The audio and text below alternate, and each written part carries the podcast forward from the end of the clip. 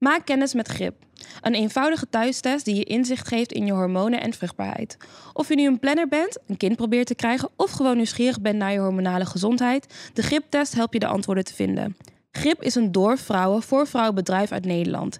Je kan testen door heel Nederland en sinds kort ook in Engeland. Ik heb een date gehad waar de jongen niet wilde dat ik de auto uitkwam. Omdat hij niet met mij gezien wilde worden. En weet je wat het erge is?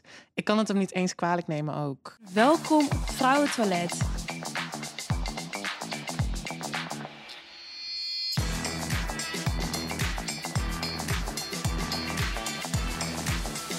Yes, everyone ready? Stilte. Hi Tammy, welkom op het vrouwentoilet. Ja, leuk dat ik hier mag zijn. Ja, ja, zeker. Ik bedoel, ja, zolang je maar geld neerlegt, eh, ben je welkom. Wij zijn eigenlijk gewoon goede vriendinnen ondertussen. Ehm, maar ik wil jou heel graag hier hebben als gast of als toiletbezoeker. Om het te hebben over eigenlijk jouw twee grootste uitdagingen. Twee grote topics. En de eerste was eigenlijk slachtofferrol. Oef, ja, dan gaan we gelijk de, diep, de we, diepte we gaan in. de diepte in en dan Ja. maakt het lichter te- tegen het einde aan. Ja, dus misschien even voor wat context. Eh, ik, sinds, ik, sinds een jaar tweet ik over eh, mijn liefdesleven als transvrouw. Eh, en dat is een beetje uit de hand gelopen. Dus acht maanden geleden ben ik gevraagd voor BNR Nieuwsradio om over actualiteiten te praten. En dat begint maar te groeien en te groeien en te groeien. Ja, En dat slachtofferschap waar dat over gaat, is dat wanneer ik word uitgenodigd voor eh, optredens, gaat het vaak over maak het persoonlijk. En je geeft iedere keer een stukje van jezelf Ja. om je boodschap duidelijk te maken. Ja. Hè? Dus als het gaat over liefde, gaat het over mijn liefdesleven. En die probeer ik dan wel te alg- algemeniseren. maar en dat met is heel cijfers. moeilijk hè, alsnog. Want je, Zeker. je spreekt zeg maar, bij zo'n optreden eigenlijk alsnog namens jezelf. En ik merk dat ik dat zelf ook best wel snel heb. Dat ik algemeen over, in mijn geval dan seks probeer te praten. En dat mensen toch altijd ja, het heel persoonlijk maken alsnog. Ja. Ja, ik denk dat het een manier is voor mensen om aan je te kunnen relateren. Ja. We leven echt in een tijd waar het persoonlijke politiek is. Ja. Daar is op zich niet zoveel slecht aan. Maar op een gegeven moment ga je dat slachtofferschap leven. Ja. Dus om dat heel concreet te maken, er is een onderzoek van eh, instituut Atria. Die heeft onderzocht wat de grootste eh, representatieve rollen zijn van transpersonen. Mhm. En een van die rollen is je bedriegt de boel. Ja. Weet je, je bent, ik ben een transvrouw, maar stiekem ben je eigenlijk een man. Ja. Of slachtoffer, inderdaad. Ja. Je bent eh, iemand die, die moet huilen en die in elkaar geslagen wordt, maar nooit echt iemand die het narratief bepaalt. Ja. En precies wat jij zegt, die stap van slachtoffer zijn, dus hele diepe traumatische dingen delen op Radio 1, eh, naar ehm, zelf mogen kijken, een ander narratief over hoe je over transpersonen Ja. spreekt neerzetten. Daar struggle ik ontzettend mee. Ja, ja. Want ik bedoel, wij hebben het natuurlijk best wel vaak over. Mhm. Maar ik merk dat, dat het. Ja. Soms heb ik het idee dat we het zeg maar zo erg hebben geïnternaliseerd. En ik, ik had het dan bijvoorbeeld heel erg na Temptation Island met alles wat er gebeurde. Dat de enige reden waarom ik relevant was, was eigenlijk omdat mij iets heel erg naars is overkomen.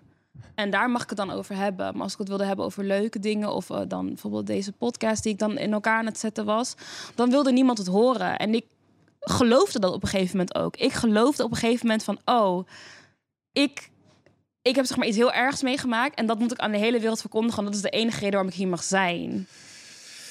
ja, Zo voelde het in ieder geval voor mij heel erg, Ja. weet je. En, en dat internaliseren is, is heel lastig, want soms betrap je jezelf erop, maar heel vaak ook niet. Precies, en je gaat ook over dat soort dingen spreken. Dus Ja. ik merk inderdaad dat ik het veel moeilijker vind om hier te gaan praten over mijn vrouw zijn. Mhm. Dan bijvoorbeeld over mijn trans zijn, want daar mag ik over praten. Mm. Mijn ervaringen, dat, die zijn trans. Ja.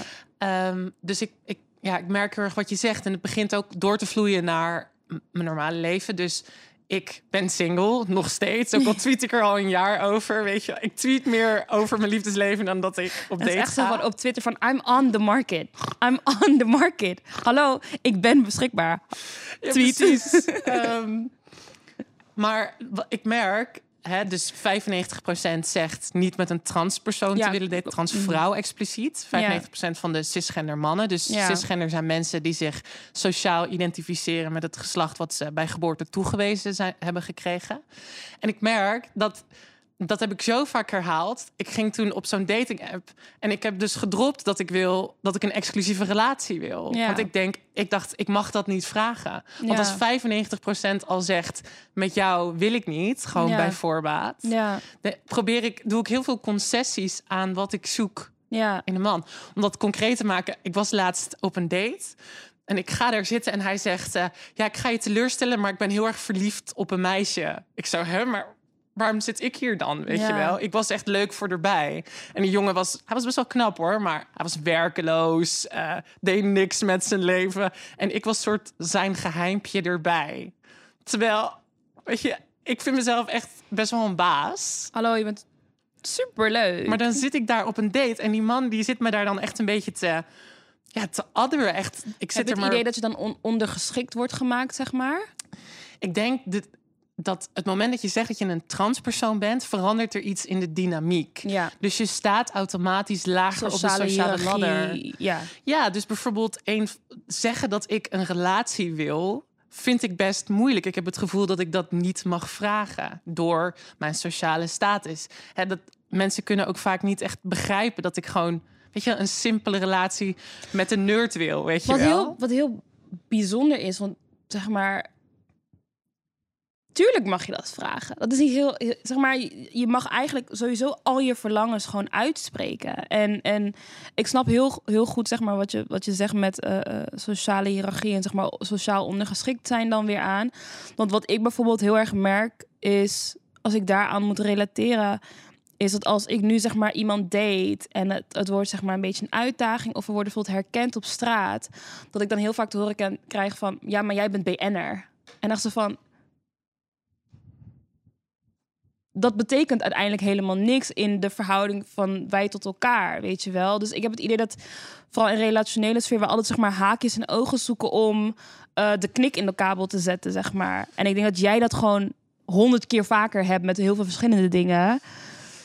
Nou, wat ik wel merk over dat hele BN'erschap. Zeg maar, ik waan mezelf geen BN'er, maar ik merk wel dat. wel.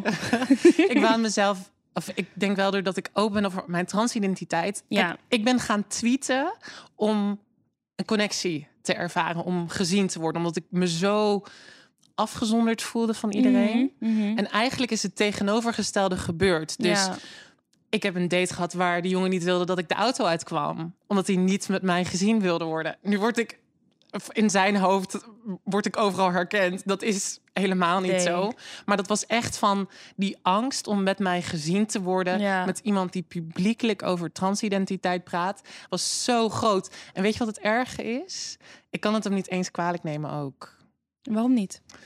Nou, het moment dat ik date met een jongen, wordt zijn hele seksualiteit, en niet eens seksualiteit, maar masculiniteit, zo door de gehaktmolen gehaald. Mhm. Hij wordt helemaal bevraagd. Ja. Dus de vorige jongen waar ik mee date, die vertelde dan dat hij eh, gesprekken had met zijn vrienden. En dat zijn vrienden hem vroeg, ben je homo? Er is, het is, er is niks mis mee, maar als je aan hem vraagt, ben je homo omdat hij met mij ja. impliceer je dus dat ik eigenlijk een man, ben. Ja. En die dynamiek, je bent eigenlijk een man, Die blijft. maar daar loop je in overal Alles. loop je daar tegenaan. Ik dacht toen ik me begon uit te spreken, ik kom hier en we zijn allemaal voor transgender emancipatie. We gaan er, we gaan er een feestje van maken, we gaan door barrières heen breken. Ja. Maar overal waar ik kom, word ik geconfronteerd met, maar jij bent eigenlijk een man. Mhm. Een soort hybride tussenvorm tussen man en Ja. vrouw. En dat vind ik persoonlijk als binair transpersoon heel erg ja, lastig. En dat, als het gaat over slachtofferschap internaliseren. Ik, ik ben denk Dat- ik zelf aan het geloven dat ik een soort hybride tussenvorm Ja. ben. Ik ben zelf aan het geloven dat ik niet meer een echte vrouw ben. Ja. Dat is best wel heftig dat ik dat echt, zeg. ja, ik wilde net zeggen van, dat is heftig om toe te geven. Ja. Ehm, ja, hoe kom je daar nog van terug? Hè? hoe kom je daar nog van? Waar moeten we nu heen? Nee, ja, ik vind het heftig. Want natuurlijk, ik ken je natuurlijk persoonlijk, dus ik weet dat wij hebben wel vaker moeilijkere gesprekken. Um, Mhm. Maar ik heb je dit nog nooit horen zeggen. Ja, I'm going through it. Ja. ja. En het is heel moeilijk, want het is heel, het is heel abstract. Ja, juist. Het is niet iets wat, wat je zeg maar kan vastpakken en Ja. weg kan zetten of juist tevoorschijn kan halen. Het is echt een soort van intern gevoel. Het is een soort muur tussen mij en de rest van de wereld. Dus ik Ja. was laatst met een eh, jongen en het was echt geweldig. En ik merkte aan alles dat hij me ook leuk vond. Dus hij had, had eten gehaald voor me. We gingen wandelen. Hij had de hele dag uitgepland. We gingen, we gingen naar Soesterberg en hij heeft me mee uit eten genomen. Must be nice. Het was zo fijn om meegenomen te worden, maar de stap naar voren miste. Dus Mm.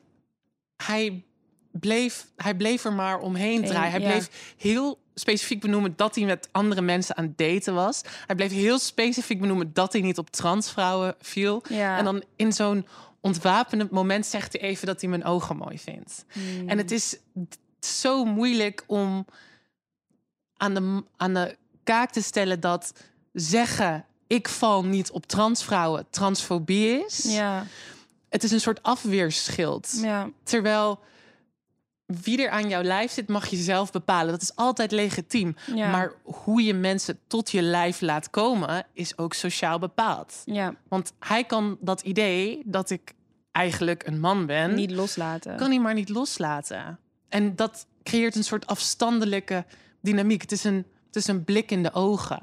Ik denk dat, dat, dat, het, dat voor eh, cisgender hetero mannen heel erg confronterend is. Ehm, omdat dus inderdaad dat, dat gedachtegang bestaat van dan ben je eigenlijk homo en dergelijke. En dat op het moment dat ze dan inderdaad echt jou leuk vinden of echt een super goede tijd met jou meemaken, dat ze dan eerst intern dat hele proces moeten gaan voeren en dat gesprek moeten gaan voeren met zichzelf. En niet om wat, Tammy is echt superleuke meid.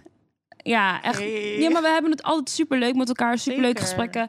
Intelligent. En ik weet niet als jullie ooit BNR hebben gecheckt of Radio 1. Het is echt dat ik echt soms denk van. Ik kan volgens mij geen Nederlands. Want wat zij doet, dat kan ik niet, zeg maar. Weet je? Dus je hebt zoveel goede, leuke eigenschappen. En mensen kunnen dat niet zien, omdat ze zich eigenlijk alleen maar door jouw transidentiteit willen ze je meteen al op afstand houden. Al die, je bent een soort van. Hoe noem je dat? Mensen kunnen zeg maar hapjes uit jou nemen, maar ze nemen niet de hele maaltijd. Oef, ja, dat is denk ik. En het, wa- wat ik had verwacht is dat er echt wel ruimte zou zijn Ja. voor een transpersoon om te kijken, om een narratief neer te zetten. Maar je merkt dat in Nederland is er een soort op armlengte afstandhouding. En dat is ook wat je dus heel vaak hoort over tolerant zijn. Want tolerant, Oeh. tolerant is eigenlijk- niet goed. Ik, ik, zeg maar, ik leg het heel vaak zo uit. Tolerant is als, zeg maar, als je zegt... hey, ik wil geen kinderen op mijn bruiloft... en jouw zus neemt alsnog kinderen mee... en je zegt, weet je wat? Laat maar. Dat is tolerant. En dat betekent dat je er eigenlijk nog steeds niet blij mee bent. Ja, nou, hoe ik het soms wel eens uitleg is... eh, ik heb er ook een stuk over geschreven bij, op Joop... eh, waar ik heb geschreven... Wat tolerantie impli- impliceert, is dat degene, de norm, bepaalt binnen welke ruimte jij mag bestaan. Dus ik krijg heel vaak te horen: Oh, je bent net een echte vrouw. En als ik behapbaar blijf, Ja, dan word ik erkend als echt. Hè? Ja. Dus bijna een soort van: Oh, je bent echt mens. Ja. Terwijl zou ik net zo erkend worden als vrouw als ik bijvoorbeeld een baard zou hebben? ja, Of zou spelen met genderidentiteit? Het antwoord is nee. Nee, dat roept absoluut agressie op. ja.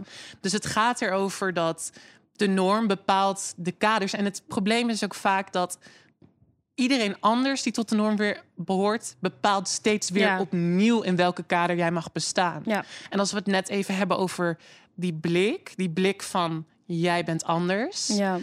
Dat is dit. Het is de norm die naar jou kijkt. En het probleem in Nederland is vaak dat we de media in Nederland is door white saviors, white cis saviors in handen. 100 procent. Dus je mag daar een soort kritische boodschap geven. Om, want heel veel media houdt van zichzelf pijnigen. Maar die, die, die vertaalslag, hè, dat, het na, dat het geïntegreerd wordt. Dat transpersonen niet alleen maar degene zijn die even op mogen komen dagen. En oh ja, trans in de sport of whatever. Maar dat je ook degene mag zijn die kijkt. ja, Die vertaalslag kunnen we maar niet maken. niet maken. Het maakt niet uit hoe goed ik praat, hoe hard ik mijn best doe, hoe mooi ik ben. Ik ben nooit degene die, die mag kijken. Ik ben altijd degene Wordt die, bekeken. die wordt bekeken. En dat merk je ook dus vooral de afgelopen periode is er echt een soort van oorlog in de media tegenover eh, eh, transpersonen, genderfluïde, non-binair.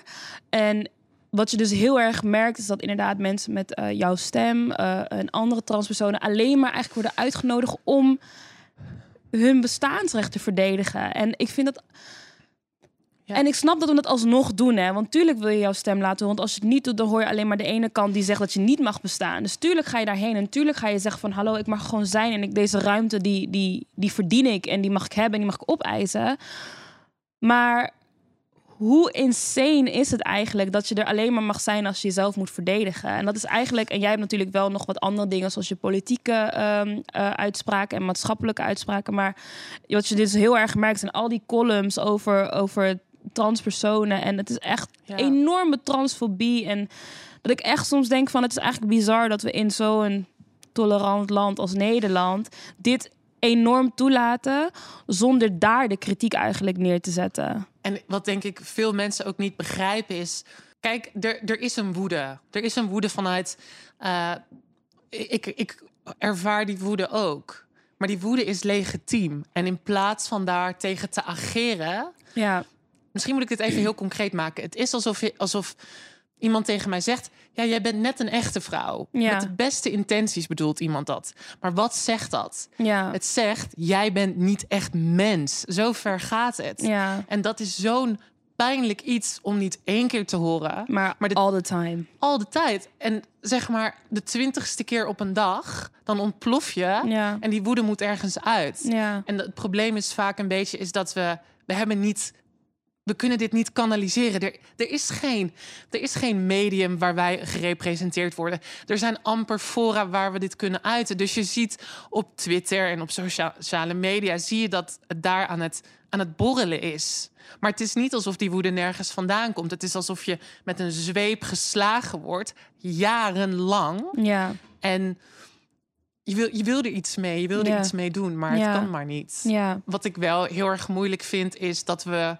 elkaar beginnen. Dus in de transgemeenschap zelf beginnen we elkaar zo hard aan ja, te vallen. Met, met termen zoals bijvoorbeeld passing. Weet nou, je? Kijk, ik, passing, dat vind ik. Het, het, is een oprechte privilege, maar in de zin van we gebruiken het. Er wordt heel veel gebruikt om eigenlijk iemands stem te maar dat, dat, precies. Dus sommige dingen, emancipatoire termen om verschil aan te geven, worden als stokslag gebruikt om iemand anders naar beneden te halen. Ja. Dus ik merk heel erg als ik zeg, ik hou van sinaasappels, of ik als sinaasappel heb deze ervaringen, dan zijn er tien mensen. Maar waarom ontken jij het bestaan van appels? Ja. En dat vind ik heel erg moeilijk, want heel veel mensen begrijpen vaak niet echt goed wat ik doe. Kijk, ik ben niet het meest progressiefst van het progressiefst. Ik ben een mm. binaire transpersoon die bij de VU, dus het ziekenhuis waar transpersonen zitten, uh, een heel lang traject heeft ondergaan waar ik echt in mijn hoofd ingestampt heb gekregen. Vrouwen dragen jurken. Vrouwen hebben een vrouwennaam, wat dat ook mag betekenen. Dus ik denk best wel conservatief na over dingen. Ja. Maar ik erken dat. Dus de toekomst van gender uh, ligt niet per definitie alleen maar bij mij. Ik doe een appel naar het midden, naar het Radio 1 publiek, naar het BNR publiek. Um, en dat is, vind ik soms moeilijk, want heel veel van mijn transgemeenschapsleden, ja. Die, die vragen mij soms te veel. Ik kan non-binaire mensen, dus mensen die hè, die man-vrouw verhouding overstijgen, kan ik niet representeren. Nee. Ik kan transvrouw... Omdat jij dat niet bent. Ik ben dat niet. En ja. ik kan transvrouwen van kleur ook niet representeren. Weet je wel, dat is... Dat, het zou zo denigrerend zijn als ik dat zou doen. Maar het probleem is vaak... Het wordt wel verwacht ik word er zo weinig transrepresentatie ja. dat als er eentje de kop opduikt, moet dat meteen alles zijn. Alles zijn. Ja. En dat vind ik heel, heel moeilijk. Ik denk, ik, en ik heb het ook best wel vaak tegen jou gezegd van dat mensen inderdaad bepaalde verwachtingen van jou hebben, um, maar dat jij eigenlijk spreekt namens jezelf en voor andere kleine tammies. En die andere kleine tammies, die zijn wit, die zijn binair, die zijn inderdaad passing, die, zijn, uh, die, die hebben op de universiteit gezeten. Juist. Dat is een bepaalde strook aan trans mensen. Um, en ik, ja, daarbuiten probeer ik niet te spreken, weet je. Ja. Maar dat vind ik best moeilijk, want ze zoeken die representatie bij jou. En ergens wil je toch wel een soort van aan die behoefte voldoen, omdat je ziet dat het er is. Maar kan niet. Ik vind het heel vaak in de performativity Juist, schieten. Dus ja. moet ik op mijn Instagram bio zo'n stapel boeken waarin ik lees over antiracisme plaatsen, voordat ik, weet je wel, en krijg ik dan te horen dat ik het goed genoeg doe. ja, En ik vind het soms moeilijk hoe erg we elkaar aan de tand voelen. ja. Ik ga door mijn eigen proces. Ik hoef daar niet En- allerlei podia voor. En heel publiekelijk ook, desondanks. Ja, Want het is, ik, ik bedoel, eh, jij en ik maken er best wel vaak grapjes over. Maar dat constant gecanceld en aangevallen. En in cancelen hebben we het over heel losjes. Hè? Maar in like, de manier waarop eh, wordt gereageerd op dingen. Maar constant online aangevallen worden op Twitter. En ook over dingen die wat persoonlijker en horen dat je dichter het niet goed genoeg doet. dat je het niet goed genoeg doet. Terwijl eigenlijk is het soort van een beetje hypocriet. Want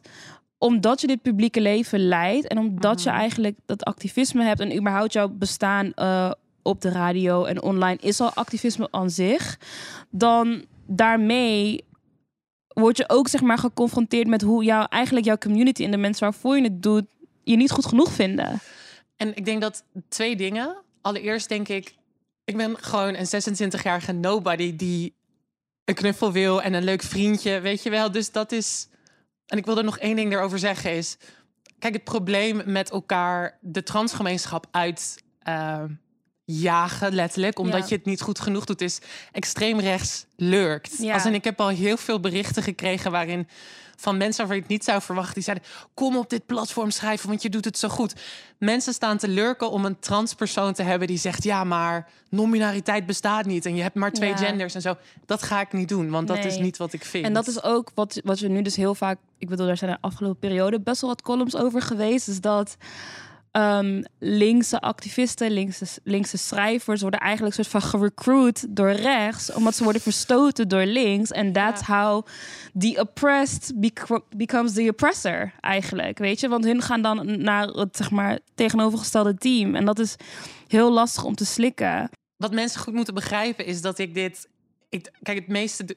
Dit is niet een soort betaalde baan die je doet. En Nee. daar staat extreem rechts. En die zegt: schrijf een artikel. En daar krijg je zo en zoveel voor. En je Ja. kan hier geld mee verdienen. En je, kan Ja. hier, je wordt hier gewaardeerd. Ik heb nog nooit van een links iemand gehoord. Je schrijven is goed. Ja, Op extreem rechts hoor ik dat constant. Je doet het zo ja. goed. Je spreekt zo mooi. Op links hoor ik alleen maar: je doet het niet goed genoeg. genoeg. Ja. En dat is zo pijnlijk. Zeker als je door je eigen gemeenschap gezien wil worden. Ik, ik denk dat dat echt wel ook een hele, een hele goede manier van denken is van bij links is het nooit goed genoeg. En dat heb ik ook heel erg bij mezelf. Ook met deze Ja. podcast, ook met andere dingen die ik tweet, ook met mijn activisme. je queer ehm, zijn. Mijn queer zijn is niet goed genoeg. Panseksueel bestaat in principe niet echt. En Ja. je, je bent heel erg heteronormatief. Dus je kan niet met ons of voor ons spreken. En het is like, ja, oké. Ik weet dat ik heteronormatief ben. Ik weet dat ik een heel binair leven leid. Maar dat is mijn leven. En ik spreek over mijn leven. En ik wil gewoon achter in een auto genomen worden en rustig naar huis gaan. Weet je wel? Het is Wish soort that van was me, ja.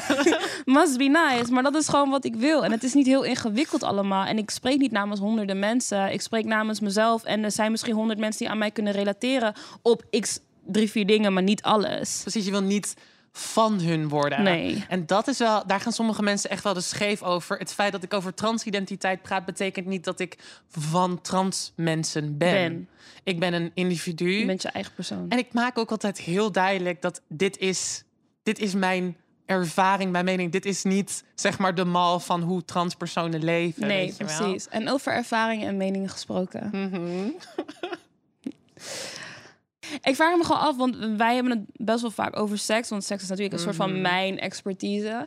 Ehm het, 95% van de cis-hetero mannen willen jou überhaupt niet daten. Dus hoe gebeurt dat dan? Want je, bent, je hebt natuurlijk het hele traject gedaan bij de VU.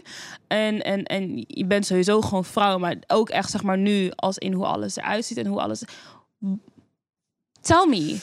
Ja, ik vind het wel, zeg maar, moeilijk. Ik denk niet dat. En dat is denk ik ook een van de dingen waarbij, waar ik het activisme van nu zo dankbaar over ben. Is je hoeft niet. Weet, het feit dat je een geslachtbevestigende operatie hebt Dat gedaan, hoeft betekent niet meer. Nee, betekent niet per se. Dat maakt je niet meer vrouw. Ja. Ik vraag me ook echt af, had ik het referentiekader gehad, wat ik toen had gehad, vraag ik me echt af of ik zo ver in die transitie door zou Ja. zijn gegaan. Ja. Want ik had echt het gevoel, ik ga geen, ik ga geen leven kunnen leiden als ik niet, volledig transitie heb gedaan. nou ja, als ik niet voldoe aan die hele giftige dingen die wij toeschrijven Ja. aan vrouwelijkheid. Ja. En dat is denk ik een van de dingen als we het hebben over seksualiteit. Dat is die transdynamiek die daar heel erg in doorvoert. Dus ik ben vrouw in de mate dat ik zo erkend word. Juist. Dus ik heb niet een soort biologie die alles affirmeert. Want dat Ja. heb ik heel vaak te horen gekregen. Mhm. Dus ook als ik, als ik intiem ben met iemand, punt 1 moet iemand eerst honderd keer zeggen tegen me: Ik vind jou aantrekkelijk en ik wil intiem met jou worden. Ja, maar die, die affirmatie, Maar die affirmatie komt ergens vandaan. ja, want ja. er is een narratief wat heel pervasief is. Trans-predator narrative. Dus het Ja. idee dat transvrouwen eigenlijk gewoon maar mannen zijn die vrouwelijke spaces binnendringen voor seks. ja, Punt 1, ik val niet op vrouwen. Dat denk ik, ik val niet op femininiteit. Denk helaas. Ik. Stop, stop met me voor het blok te zetten. Ehm, maar eh, daar, ik moet daar heel erg. Ik voel me heel snel too much doordat dat narratief er om me heen hangt. Ik word heel erg geseksualiseerd. En vervolgens, ik wil niet. Ik wil niet bovenop liggen, want dan voel ik me massief. Bekeken, ja. Nou ja, sowieso bekeken sowieso. ja. Eh, ik wil honderd keer horen dat ik goed genoeg ben en dat ik vrouw genoeg ben. En dat is ook wel heel lastig soms, want ik merk dat met progressieve mannen naar bed gaan, dan voel ik me echt een soort. Dan voel ik me echt queer. ja. Terwijl als ik met conservatieve mannen intiem ben, en geloof me, die zijn er heel veel, ja. Ehm, dan voel ik me echt vrouw. En dat Ah. vind ik soms wel lastig, dat dat conservatieve wereldbeeld veel meer mijn femininiteit affirmeert. Oh, Dat is wel heel, heel interessant. Dat is wel interessant, hè? Ja, dus eigenlijk hun, hun gedachtegang en hun, hun stance eigenlijk doet wat met jou. Als in hoe jij je voelt als vrouw. Kijk, ze hebben een heel giftig idee van de wereld. Ja, 100%. Maar eh, ze zeggen wel van... Ja, maar jij bent gewoon een vrouw en ik behandel je gewoon zo. Terwijl Ja. progressieve mannen veel meer zitten van... Oh ja, maar jij bent een transvrouw en ik wil daar een keer wat mee proberen. en Mijn eigen masculiniteit ontdekken. Terwijl ik denk, Mm, oef. Dus je bent altijd wel een instrument in andermans seksleven. Ik, zeg maar, ik ben nooit echt degene die bepaalt... Zeg maar, wat vind ik lekker. Dat is iets waar ik nog nooit over na heb gedacht. Niet? Nee, ik heb daar nog nooit over nagedacht. Ik heb het gevoel dat ik dat ook niet mag zeggen. Maar wat vind je lekker? Ik heb geen idee. Ik, ja, ik heb daar wel. Ik heb daar een keer een stuk over geschreven. Nou, ik heb mijn moeder echt tien keer huilend opgebeld van, mam, en ik vind het heel moeilijk. Maar En- ik denk dat, dat, dat bijna, bijna alle vrouwen daar doorheen gaan. Hè? Want sowieso, Ja. als we het bijvoorbeeld hebben over de orgasm gap en dat soort dingen allemaal die Ja. er bestaat. Ehm, en ik denk dat ook een, een stukje, weet je, schaamtegevoel daar ook nog steeds overheerst. En ook wat ik bijvoorbeeld heel erg lastig vond. eh, ehm, zo, nu ben ik aan het graven. Dat bijna alle vrouwen door een fase gaan van seks voor validatie van de persoon waarmee je seks hebt, zeg maar. ja, Dus als ik seks met jou heb, dan ben ik lief genoeg, goed genoeg, aantrekkelijk genoeg. Of dat betekent dat ik van jou hou of dat jij van mij houdt. En, en dat we niet kijken naar seks als gewoon een vorm van intiem zijn en plezier hebben. En dat we elkaar proberen te bevredigen en met elkaar die journey doorgaan. Het is altijd ten behoeve van iets. Maar ik ben nooit dat iets. ja, precies. Die doelmatigheid. Het moet ergens heen gaan. En je moet klaarkomen. Hij moet, weet je, en dan heteronormatief. Maar ik heb ook wel seks met vrouwen. Maar vooral bij mannen merk je deze dynamiek heel erg. Weet je, hij moet klaarkomen. Hij moet. Dat ik echt soms denk van, ik heb niet eens nagedacht over waarom ik het doe. Ja, dat is waar. En ook dat je soms, ehm, als je dan een keer meer op die, ja, toch wel op die giftige manier geaffirmeerd wordt. Dus laatst was ik in de, in de bibliotheek en er was een guy als de hele tijd naar me aan het kijken. En ook iedere keer wanneer ik even naar de wc ging, merkte ik dat hij ook van zijn stoel ging. Ehm, Heftig. het was, maar kijk, we vinden dit best heftig, maar ik vond hem echt heel knap. Ja.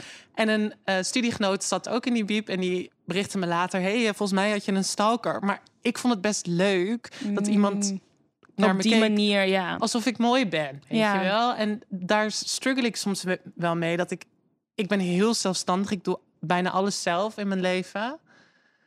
En dan vind ik het juist soms zo fijn als als een man een keer voor me betaalt of als een man een keer Die afhankelijkheid affirmeert je vrouwelijkheid. ja, erg eigenlijk hè Ja. dat dat zeg maar Maar dat is wel echt een hele patriarchale dynamiek. Sowieso, maar het is heel moeilijk om. Da daar, ja, wat moet je daarmee? Want het voelt op dat moment voelt dat dan eindelijk even fijn. Je hoeft niet meer na te denken. Je hoeft niet meer degene te zijn die alles zelf doet. Weet je wel, eigen financiën. Ehm, en ik denk zeker een millennial generatie. Mhm. Kijk, Me Too is in 2016 gebeurd. Ik was toen 21. Ja. Ehm, dat heeft echt een omslag in mijn denken veroorzaakt. Mhm.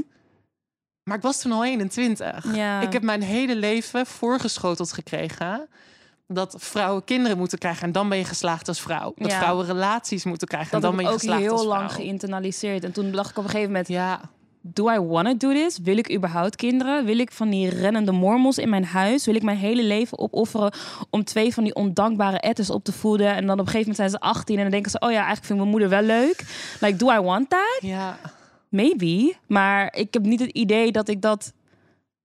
Zeg maar, we krijgen het opgelegd, toch? In, in alle media die je cons- consumeert, in de dingen die je meemaakt en in, in je opvoeding en zo. En in ook de maatschappelijke standards. Maar soms vergeet ik dat die dingen gewoon keuzes zijn.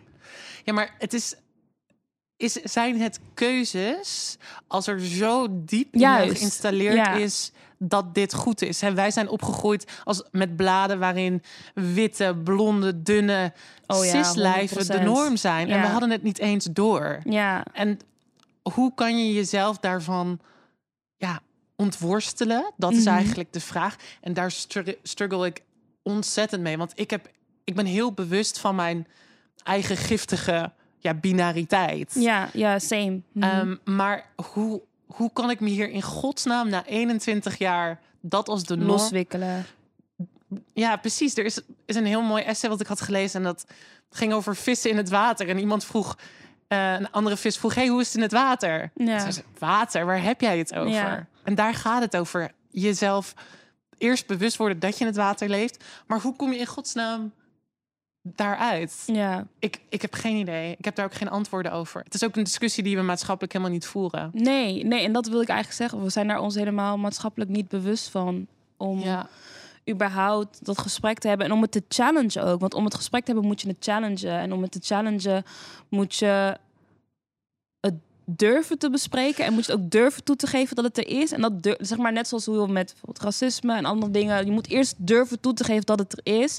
Dan kan je het erover hebben en dan kan je het challengen. En wij, wij zijn het nog niet aan het challengen. en we ik. moeten ophouden die massa te onderschatten. Dus Ja. wat we heel vaak doen om er geld uit te halen. Want dat, en er is niks mis mee met dat commerciële kantje. Want je moet, weet je, we anders komt geld het er verdienen niet. en we moeten ook Maar we moeten die massa niet onderschatten. Dus de, de dingen die wij een groter publiek voorleggen, is vaak een beetje Jip en Janneke taal, de ABC's. Terwijl makkelijk te consumeren. Precies.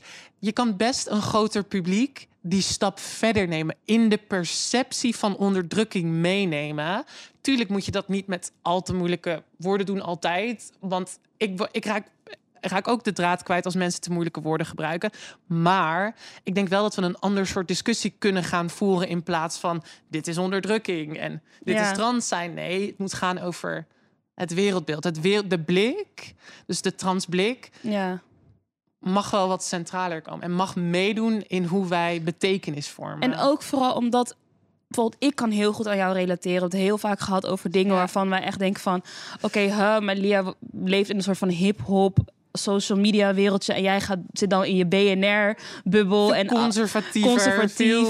En alsnog hebben wij zo fucking veel gemeen... dat ik echt denk van als meer mensen dit gesprek zouden voeren... dan zouden we eigenlijk leren dat we eigenlijk veel meer gemeen hebben dan we denken. En daarom is vrouwentoilet er. Precies, maar waarom zou iemand uit de hip-hop-wereld niet bij een opinieprogramma van BNR Nieuwsradio kunnen zitten? En dat Laten we die vragen bij BNR nu love BNR, maar waarom hebben we niet die? Nee, ja, is zo. Is zeker zo. Er kunnen zeker wel wat meer gezichten van kleur daar, daarheen. Sowieso. Ehm, Tam, Ja. we hebben ondertussen doorgespoeld. Onze Mhm. tijd op het toilet is op. Vergeet niet je handen te wassen. En echt super bedankt voor je tijd en je openheid. En ik weet dat dit best wel een lastig gesprek voor jou was. Tot af en toe even slikken. Ja. Ja, maar ik ben super blij dat je er wilde zijn. Niet alleen als, als toiletbezoeker, maar ook als vriendin. En ehm, ja, tot de volgende keer misschien. Ja, dankjewel.